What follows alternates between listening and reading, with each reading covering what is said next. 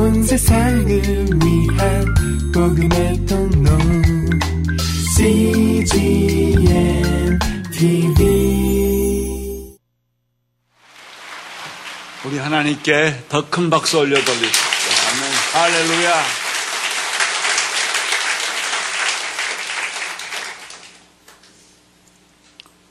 어, 52일 동안 성벽 공사가 끝났습니다. 어, 그들은 어, 해뜰 때부터 별 뜰 때까지 예, 공사를 했습니다.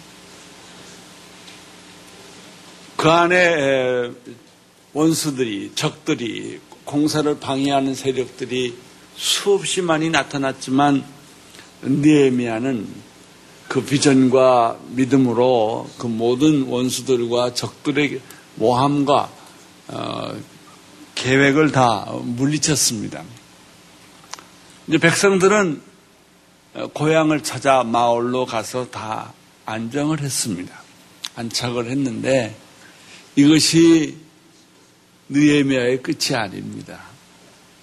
백성들이 집에 돌아가 고향과 돌아가 가족들을 다 만나서 이제 좀 쉬고 이제 좀 안식하고 했는데 마침 우리들이 큰 일을 하고 난 다음 며칠 밤 푹 자가 나서 깨면 어, 그대로 거기에 주저앉지를 않는 것처럼 이스라엘 백성들은 하나님의 일을 경험하고 하나님의 기적을 맛본 사람들은 고향에 앉아서 계속 잠만 잘 수가 없어요. 어, 그 생각에 꽉 차서 어, 이대로 앉아 있을 수가 없다. 어, 그들에게 영적인 목마름이 왔어요. 말씀의 갈증이 왔어요. 어, 우리가 성막을 짓고 원수들하고 싸우느라고 세월 다 보내고 우리 건강을 다 어, 잃어버렸다 할지라도 이것이 결론이 아니다. 우리에게 중요한 것은 하나님 말씀을 듣는 것이다. 그래서 학사 에스라를 초청하게 됩니다. 그 당시는 우리 같이 설교하는 게 아니고 어, 설교했죠. 그건 레이 사람들이 말씀을 듣고 그걸 해석해서 백성들에게 전해준 일을 했지만은 학사 에스라는 큰 두루마기 성경책을 가지고 와서 하루에 여섯 시간씩 그것을 읽었어요. 그냥 성경을 읽었어요. 설교한 것도 아니고 해석하는 것도 아니고 주석하는 것도 아니에요. 우리는 뭐 이 책 저 책 읽고 죽으라고 공부하고 성경 읽고 이제 설교를 하지 않습니까? 그래도 사람들이 잘 못 듣고 못 알아듣고 어, 교회를 떠날 때가 참 많습니다. 이스라엘 백성들은 에스라가 읽어준 성경 구절만 가지고도 충격을 받고 말씀을 듣는 순간에 그들은 손을 들고 아멘 아멘 소리를 지르고 땅에 얼굴을 대고 납작 엎드려 여호와께 예배를 드렸습니다. 이게 예배예요. 말씀을 들으면 예배가 우러러 나옵니다. 이게 말씀을 들으면 우리 몸에 진동이 일어납니다. 변화가 일어납니다. 그들은 땅에 엎드려 머리를 이마에 대고 어, 그리고 정말 납작 엎드려서 하나님께 예배 드리게 되는 것이죠. 지금 우리가 드리는 예배의 대부분은 예배가 아닐 수 있습니다. 추우면 안 오고, 비 오면 안 오고,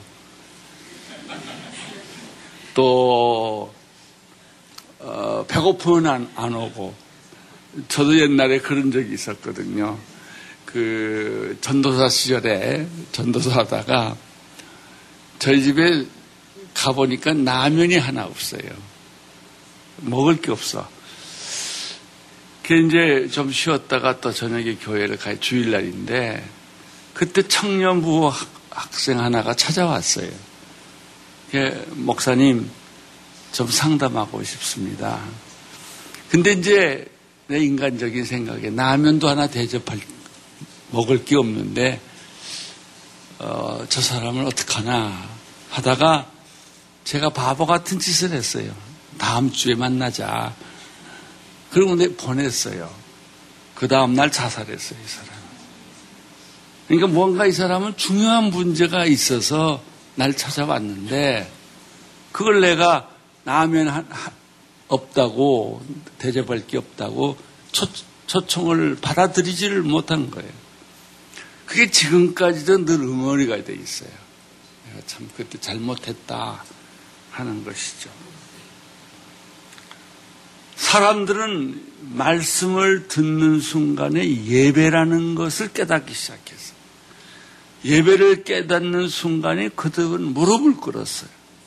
얼굴을 땅에 댔어요.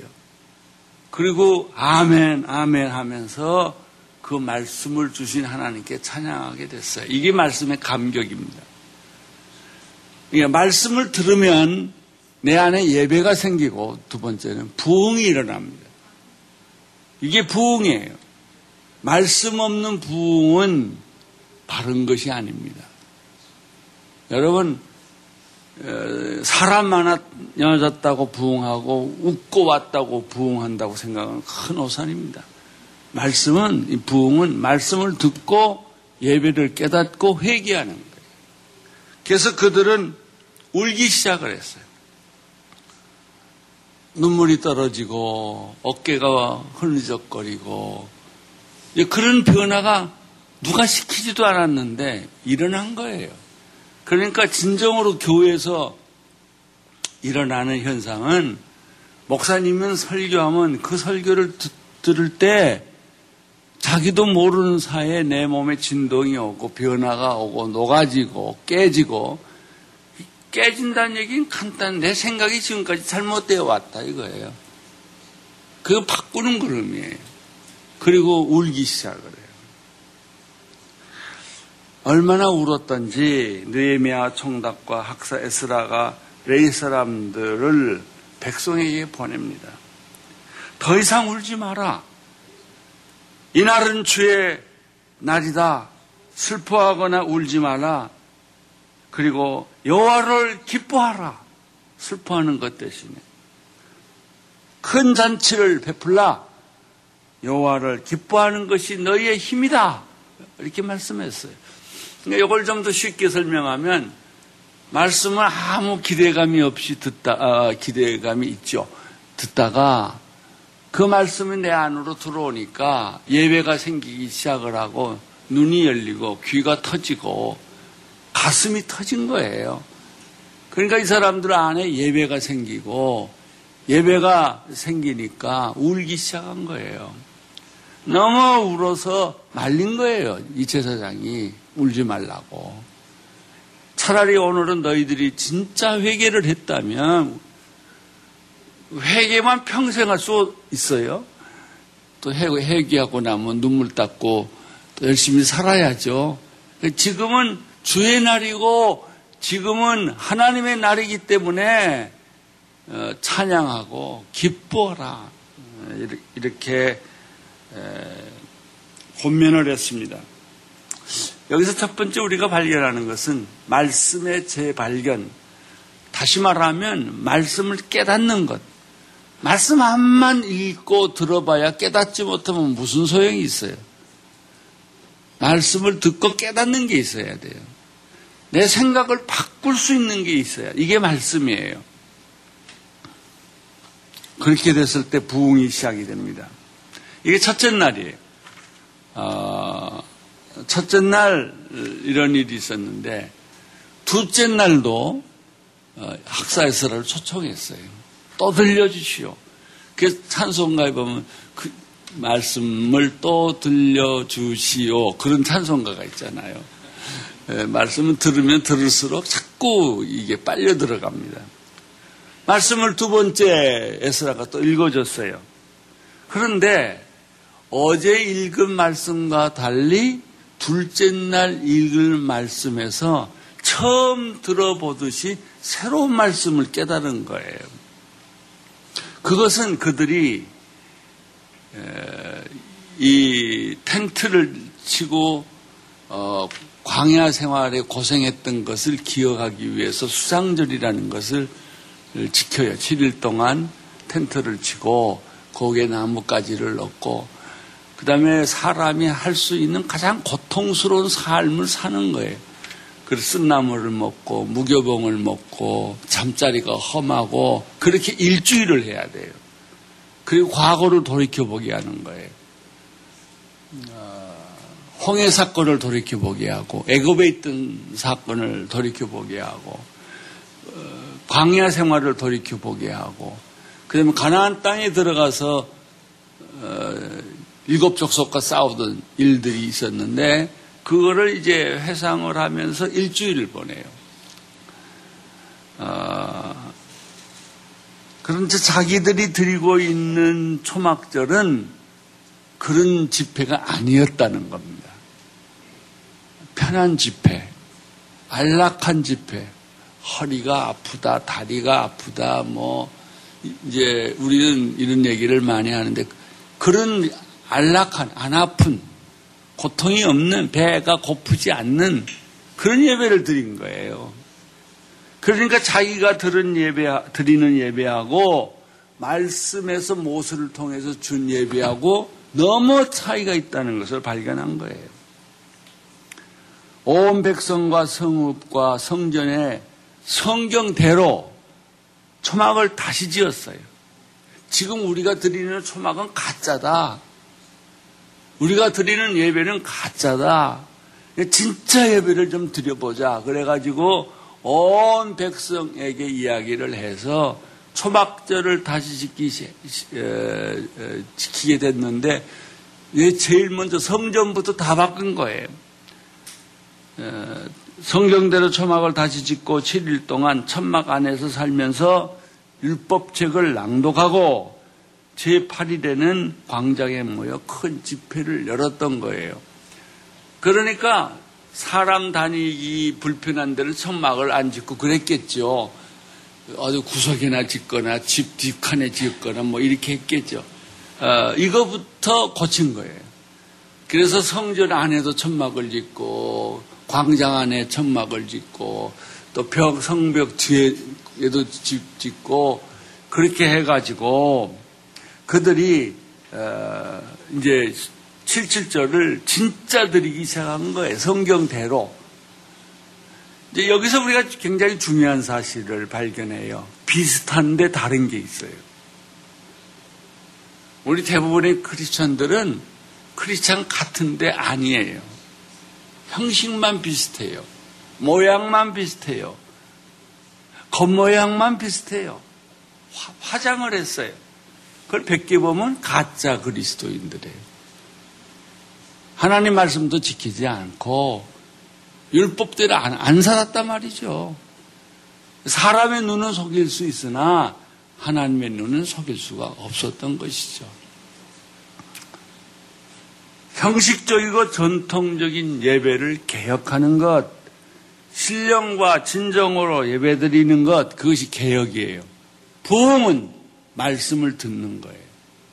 개혁은 형식을 바꾸는, 형식과 전통을 돌이키, 돌이키는 거예요. 근데 요즘 우리 시대는 이 두 가지가 다 안 돼요. 그러니까 부흥하는 것 같은데 부흥이 없고 개혁이 일어나는 것 같은데 개혁이 없어요. 마틴 루터가 종교 개혁을 했지 않습니까? 그것은 지금까지 우리가 들어왔던 전통적인 종교 개혁 개념을 바꿔버린 거예요. 70, 95개의 조항을 내려 걸고 어, 성경으로 돌아온 거예요. 그럼 마틴 루터가 종교 개혁을 하게 된 건 뭐야? 성경으로 돌아온 거예요. 모든 사람들은 성경을 이해를 잘못하고 있었던 것이죠. 그러니까 뭐가 결론적으로 잘못됐냐면 예배가 잘못됐고 예배가 잘못됨으로 말미암아 모든 형식이 다 잘못된 형식 그것이 형식이 잘못된 형식이 이렇게 오래 가면 전통이 돼 버려요. 그 다음에 성경보다는 전통을 우선 순위로 여긴단 말이죠. 우리 오늘의 교회에서 보면 재밌는 게 이제 다른 교회 교인들이 가끔 오세요. 어, 와서 예배를 드리면 이분들이 와서 이렇게 보고는 자기 교 옛날 자기 교회식으로 예배 안 드린다는 거예요.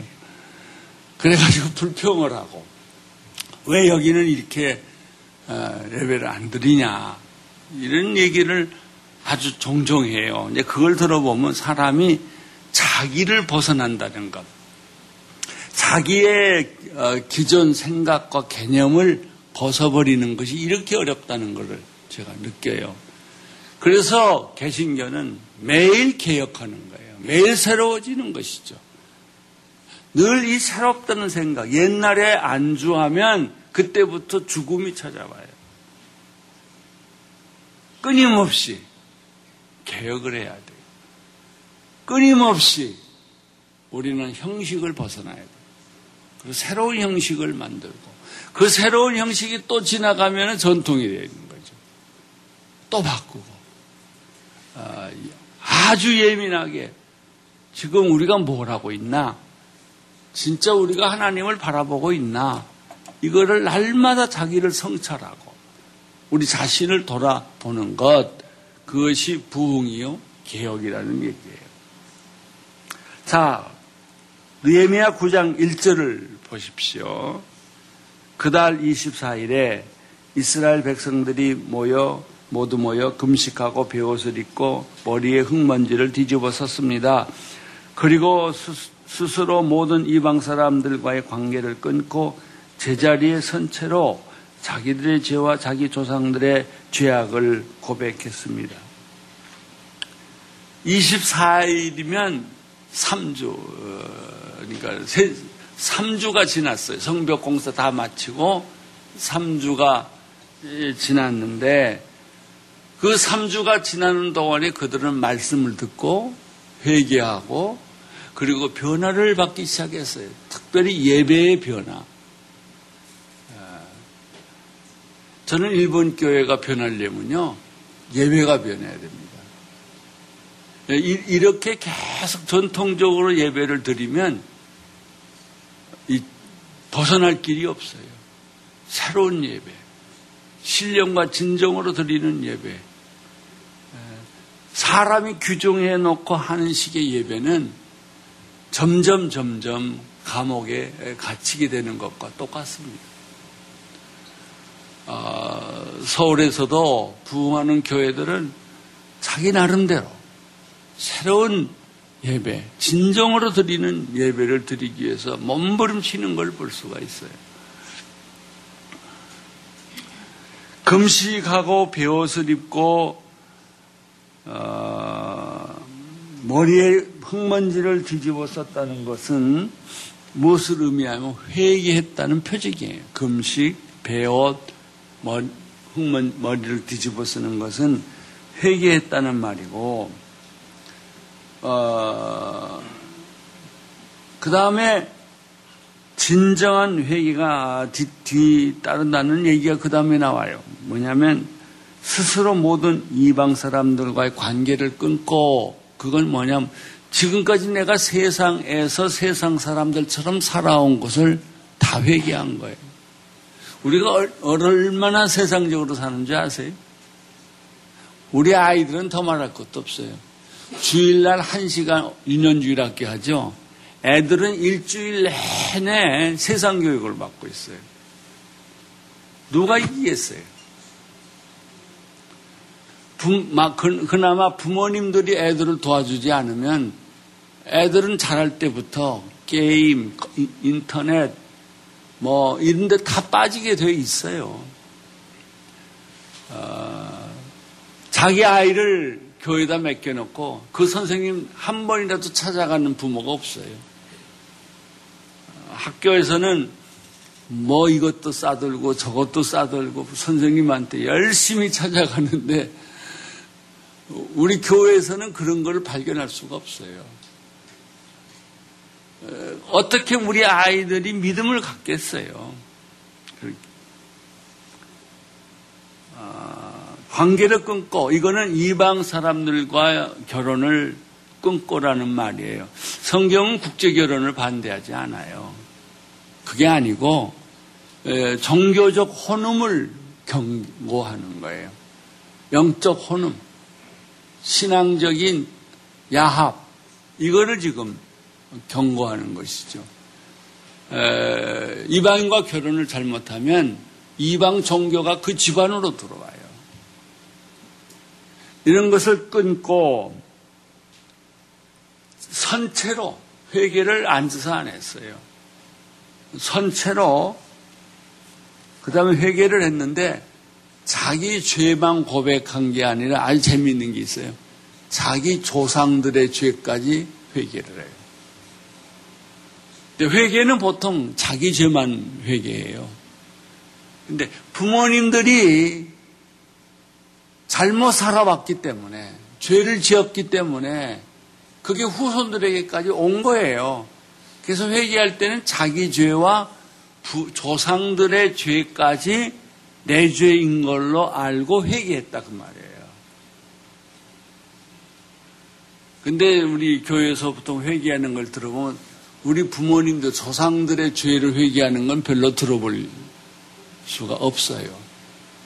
이스라엘 백성들의 회개의 특징은 자기 조상들의 죄까지도 다시 말하면 이스라엘 백성들이 홍해를 건너고 광야에 와서 얼마나 목이 곱고 불순종하고 하나님 대신에 금송아지를 만들고 그리고 하나님을 배신했지 않았습니까? 그 죄를 누군가 하나도 고백을 안 한 거예요. 그러니까는 그 죄까지 생각하면서 이 사람들이 회개했다는 것이죠.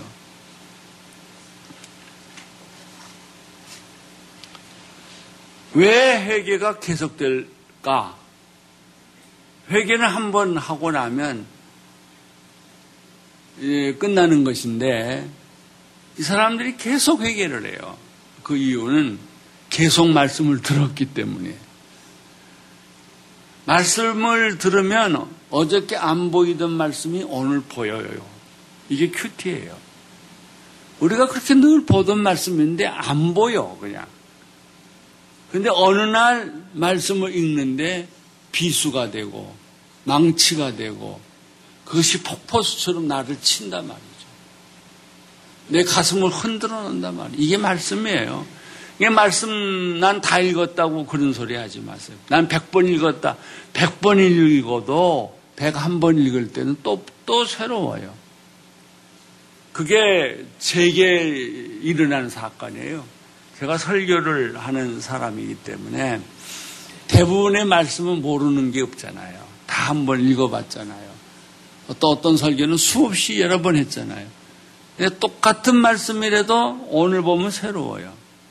전혀 안 보이던 게 보이고 안 느껴지던 것이 느껴지기 시작을 하는 거예요. 깜짝 놀래요. 아니, 이 말씀에 이런 진리가 숨겨져 있다니, 이래죠. 어, 특별히 우리가 제일 잘 아는 성경의 진리가 아주 함축되어 있습니다. 보물입니다. 잘 아는 찬송가는 잘 알기 때문에 안 불러요. 잘 아는 성경도 하나님은 세상을처럼 사랑하사 이거 아, 설교하는 사람 별로 없어요. 근데 그 본문을 가지고 설교하려고 생각하면은 안 보이던 게 막 자꾸 보여요. 내 믿음만큼 성경이 보여요. 내 지식만큼 성경이 보이는 게 아니고 내 믿음과 영적 상태만큼 성경이 열려요. 그것을 보고 그것을 느끼고 전율하고 또 회개하고 그래서 나의 요즘의 숙제는요. 내가 믿고 있던 예배가 또 전통이 되지 않았나. 또 형식이 되지 않았나. 과거에 집착하고 있지 않는가. 이것이 끊임없는 나에 대한 질문이에요. 느헤미야 9장 3절 읽겠습니다. 그들은 또 각자의 자리에서 일어나서 낮 시간의 4분의 1 그들의 하나님 여호와께 율법적을 4분, 또 4분의 1은 죄를 고백하며 그들의 하나님 여호와께 경배했습니다. 낮에 4분의 1이라는 것은 한 3시간 정도를 의미합니다. 3시간 정도 성경 읽고 성경 읽고 나면 회개할 게 또 생겨요. 옛날에는 죄라고 생각하지 않았던 게 죄라는 걸 알게 되고 옛날에는 이게 바르게 살아왔다고 생각했는데 성경을 보면 내가 살고 있는 게 바른 것이 아니었단 말이죠.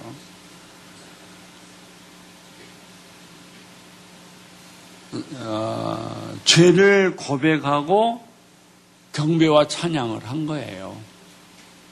자, 느헤미야 9장 4절 5절 같이 읽겠습니다. 시작. 레이 사람인 예수와 밤이 막기 스바냐 분이 스바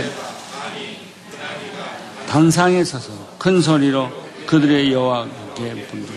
그러니까 레이 사람들 중에 일부는 단상에 서서 하나님께 큰 소리로 경배와 찬양을 드리고 예배를 드린 거예요.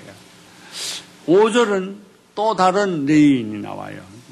그리고 레위인들 곧 예수와 감미엘, 바니, 합삼니아, 세레바, 허디아, 수바냐, 우다야히야가 백성들을 향해 소했죠. 재밌어요. 한쪽 제사장은 하늘을 향해 소리를 지르고 한쪽 제사장은 백성들을 향해 이야기를 소리를 쳤단 말이죠. 모두 일어나서 주 너희 하나님을 영원토록 찬양하라. 주의 영광의 이름을 송축합니다. 주께서는 모든 찬송과 찬양 위에 높임을 받으소서 이렇게 이제 백성들에게 이걸 가르친 거예요. 모두 일어나서 이렇게 주 너희 하나님을 찬양하라고 했을 때 다시 말하면 말씀을 읽으면 다도 모르는 죄가 자꾸 드러나고 깨달아지고 회개가 되고 그 이제 다 됐다고 생각하고 또 성경을 읽어보면 내가 미처 못 회개 못했던 것 깨닫지 못했던 게 또 깨달아지고 이렇게 된단 말이죠. 이게 말씀과 회개가 이렇게 반복해서 나타나면 무슨 현상이 생기냐? 신앙 고백이 터져 나와요. 그때야. 9절, 6절부터 8절까지 읽겠습니다. 9장 시작. 오직 주만이 여호와십니다. 주께서는 하늘과 하늘 위의 하늘과 그 위에 떠 있는 별무리와 땅과 그 안에 있는 모든 것, 바다와 그 안에 있는 모든 것을 다 짓고 생명을 주셨으니 하늘의 만물이 주를 경비합니다. 여호와께서는 7절, 8절 여호와께서는 여호와 주께서는 여호와 하나님이십니다. 주께서는 아브라함을 선택해 갈대아 우르를 끌어내시고 아브라함이라는 이름을 주셨습니다. 그 마음이 주께 신실하신 것을 보시고 주께서 가나안 족속과 헷 족속과 아모리 족속과 브리스 족속과 여보스 족속과 기르가스 족속 땅을 자손에게 주시겠다고 언약하셨는데 의로우신 주께서 그 약속 어떻게 했어요? 지켰어요. 하나님은 약속한 것은 한 번도 지키지 않는 적이 없어요. 반드시 지켜요. 그 내용을 요약해 보면 오직 주만이 여호와이십니다. 주께서는 하늘과 하늘 위에 하늘과 땅에 떠, 그 위에 떠 있는 별무리와 땅과 그 안에 있는 모든 것 바다와 그 안에 있는 모든 것을 다 짓고 생명을 주셨으니 하늘의 만물이 주를 경비합니다. 이런 신앙 고백을 하는 거예요. 여기서 재미있는 건요. 이 하늘 하늘을 하나님의 태초 천지를 창조하셨다 그랬잖아요. 하늘이란 설명을 보세요. 얼마나 이 성경의 기자들이 우주적인 세계가 현대인들도 발견하지 못하는 과학의 세계까지 다 발견했어요. 하늘과 우리가 이 하늘을 보죠. 비가 왔다, 구름이 꼈다, 태양이 있다 이걸 보는데 하늘 위에 하늘이 있다고 그러죠. 헤븐스에 하늘은 단수가 아니에요. 얼마나 하늘 위에 하늘이 있고 하늘 위에 하늘이 있는지 상상을 못하는 거예요. 그리고 그 또, 그 위에 떠 있는 별무리들. 이 사람이 생각하는 우주 공간, 세계관이 이렇게 아주 놀라운 거예요. 별무리와 그 땅에 그 안에 모든 것, 그리고 막 바다도 얘기하고 다 이런 거 다 하나님이 지었다는 거죠, 그거를. 어, 보통 사람들은 보면 자기가 눈에 보이는 것만 얘기하는데 이 기자는 그렇게 설명을 했어요. 하늘 위에 하늘이 있고 이제 그게 은하수를 만들잖아요. 은하수가 천억 개가 있다고 그러잖아요. 그 은하수의 무리가 천억 개인데 그 천억 개를 담고 있는 것이 또 천억 개 있다고 그래요. 이 하늘이 얼마나 큰지 우리는 상상을 못하는 거죠. 이게 다 하나님께서 주신 것입니다. 주님 주께서는 여호와 하나님이시며 아브라함을 부르셔서 언약을 이루셨습니다. 이제 9절부터 15절까지 쭉 읽어보십시오. 시작. 주께서 우리 조상들이 이집트에서 고난받는 것을 보시고 또한 그들에게 홍해에서 부르짖는 소리를 들으시고 표적과 기사와 그 모든 대신들에게 그 땅의 모든 백들에게 보내셨습니다. 이집트 사람들이 그, 그들에게 얼마나 교만하게 그었는지 주께서 하신 것입니다. 이렇게 해 주께서 오늘의 명성을 얻으셨습니다. 주께서는 우리 조상들 앞에서 바다를 갈라 그들이 마른 땅을 딛고 건너가게 하셨지만 그들을 핍박하는 사람들은 깊은 물에 돌을 던지듯이 깊음 속에 쳐넣었습니다. 그들은 낮에는 구름 기둥으로 인도하시고 밤에는 불기둥으로 갈 길을 비춰 주셨습니다. 주께서는 신의 산에서 내려오셔서 그들에게 말씀하시고 의로운 규례와 참된 율법과 선한 율례와 계명을 그들에게 주셨으며 주의 거룩한 안식을 그들에게 알려주시고 주의 종 모습을 통해 계명과 율례와 율법을 가르쳐 주셨습니다. 그들이 굶주렸을 때 하늘에서 양식을 내려주셨고 그들이 목말랐을 때 바위에서 물을 내어 먹이셨습니다. 그리하여 주께서 전에 손을 들고 그들에게 주기를 맹세하신 땅에 들어가 차지하라고 하셨습니다. 이것은 이 내용은 여러분이 잘 아는 내용이죠. 다 아는 내용이에요. 과거에 일어났던 내용이에요. 그것을 다시 우리 마음속에 회상하도록 만들어주는 말씀이에요. 그래서 어떤 사람들은 그렇게 말하죠. 미래란 우리의 과거다. 어, 미래를 생각하면 누구든지 절벽에 서 있는 것 같아요. 안 보이니까, 깜깜하니까. 그런데 우리의 과거를 돌이켜보면 하나님이 내가 죽을 뻔 했는데도 살려주시고, 절망 중에 희망을 주시고, 또 나에게 어, 정말 저주와 가난과 핍박 속에 있었지만 다시 살려주신 그 지난 과거가 곧 미래에 나타날 얘기다 이거예요. 어, 안 보이는 게 아니에요.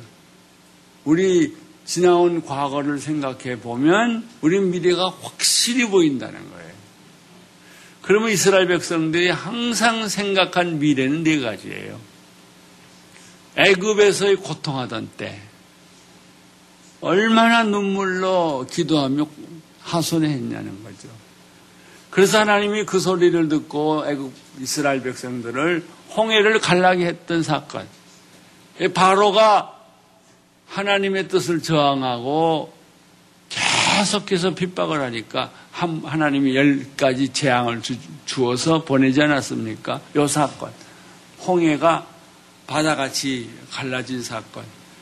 어, 요즘 어, 신학에서는 홍해는 없다. 갈대밭이다. 이렇게 얘기를 해요. 그랬더니 어느 학생이 손 들고 질문하기를 그러면 그 뒤에 애굽 사람들이 다 빠져 죽은 것은 뭡니까? 어, 홍해가 아니고 갈대밭이라면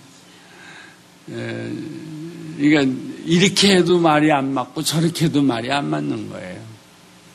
우리는 성경이 기록된 사실을 그냥 믿어야 돼요. 그래서 그, 그 네 가지 거예요. 에지트에서 고생하던 거, 그래서 이스라엘 백성들이 하소연하고 눈물 흘리던 거, 하나님이 애굽의 손, 바로의 손에서 어, 홍해를 건너게 한 거. 그 다음에 하나님께서 또 40년 동안 애굽에서 뺑뺑 돌린 거.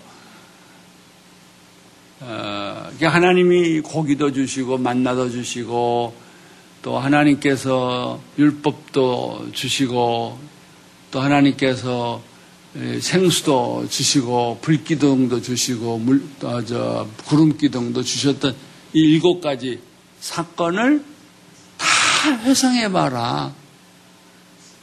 그리고 마지막으로는 요수아를 통해서 어, 가나안 땅을 점령했던 사건 이걸 생각해 봐라.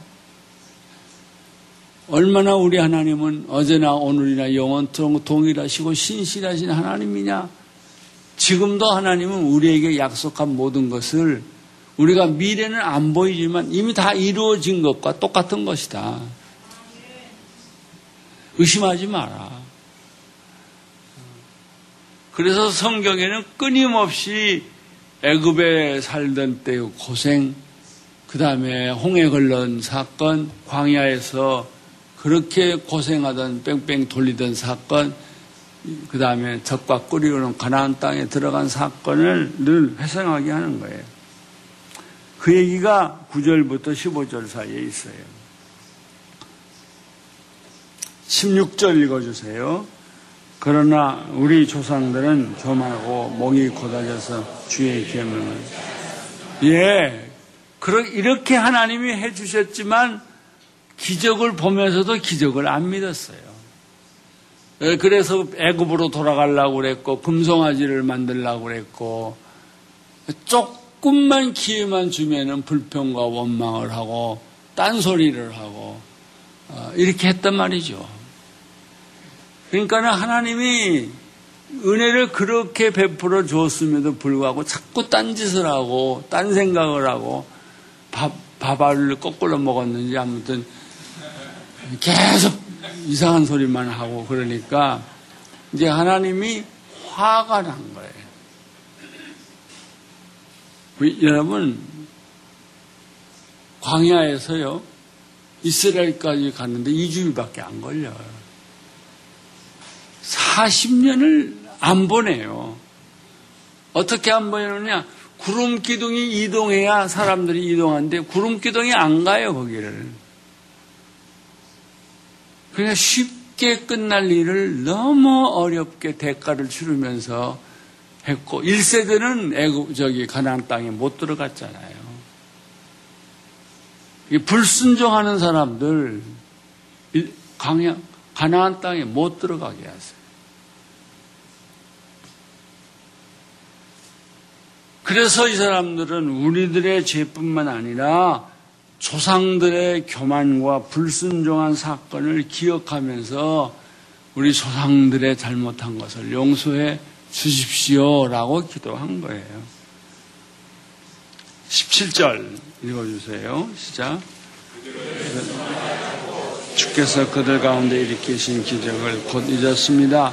그들은 목이 고다져 거역하고 두목을 세워 종살이 하던 곳으로 돌아가려고 했습니다.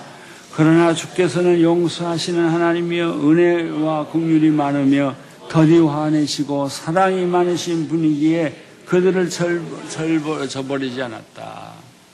여러분 이스라엘 백성들이 그렇게 고생해 놓고 또 말을 안 들어요. 또 불순종해요. 또 과거로 돌아가려고 해요. 그러나 여기 중요한 메시지는 이거예요. 그러나 우리 하나님은 용서하시는 하나님이요. 은혜와 공유를 많으시며 더디 화를 내시고 사랑이 많으신 분이기 때문에 비록 그렇게 했다 할지라도 이스라엘 백성을 버리지 않았다. 18절 읽어주세요. 그들이 자기 위에 송아지를 부어 만들고 이것이 바로 너를 에집트에서 인도내엔 너희 하나님이다라고 하며 하나님을 모독할 때도 이스라엘 백성이 그렇게 했을 때도 하나님은 그들을 용서했다. 그 말이에요. 품어주셨다. 그것이 곧 느에미야 시대의 사람들의 모습하고 똑같은 거예요. 그것이 곧 우리 시대의 사람들하고 똑같은 거예요. 과거에 이런 기록을 수없이 반복되지만 이거를 성경을 읽고 우리가 회개했으면 좋겠는데 어, 그렇게 하지 않는다는 것이죠. 자기 고집, 자기 교만, 목이 고든 백성 계속 그런다는 것이죠. 19절부터 22절까지 계속 읽겠습니다. 주께서는 주의 큰 공일로 그들을 광야에 버려두지 않으셨습니다. 낮에는 구름 기둥이 떠나지 않고 그 길을 인도했고 밤에는 불기둥이 그들의 간 길을 비켜 비춰주셨습니다. 또 주의 선한 영이 주어 그들을 가르치셨습니다. 주께서는 그들 입에 만나가 끊어지지 않게 하시고 그들이 목마르면 물을 주셨습니다. 주께서 그렇게 40년 동안 광야에서 그들을 돌보셨기에 그들이 부족한 것이 없었습니다. 옷도 낙지 않고 발도 부르트지 않았습니다. 주께서 여러 나라 민족들을 우리 조상에게 굴복시켜 주셨고 그 영역을 나누어 주셨습니다. 그리하여 그들은 헤스본 왕 시온의 땅 바산 옥의 땅을 차지했습니다. 얼마나 놀라운 일입니까? 그럼에도 불구하고 결론 하나님은 우리를 사랑하시고 용서하시고 품어 주시고 은혜를 베풀어 주시고 또 다시 기회를 주신다는 것이죠. 이 기회를 놓치지 마십시다. 은혜를 베푸시는 하나님, 용서하시는 하나님, 우리에게 희망을 주시는 또 주시는 하나님, 그분을 버리지 말고 불순종하지 말고 오늘 우리 세대, 세상에 세상은 점점 어두워져 가고 악의 세력이 승승장구하는 이때에 힘을 합하여 주님을 찬양하고 섬기고 예배드리고 경배하는 말씀을 듣는 축복이 여러분들에게 있게 되기를 축원합니다. 안심하십시오. 하나님은 영, 여러분을 용서하십니다. 기회를 주십니다. 사랑하십니다. 할렐루야. 아멘. 온 세상을 위한 복음의 통로 CGM TV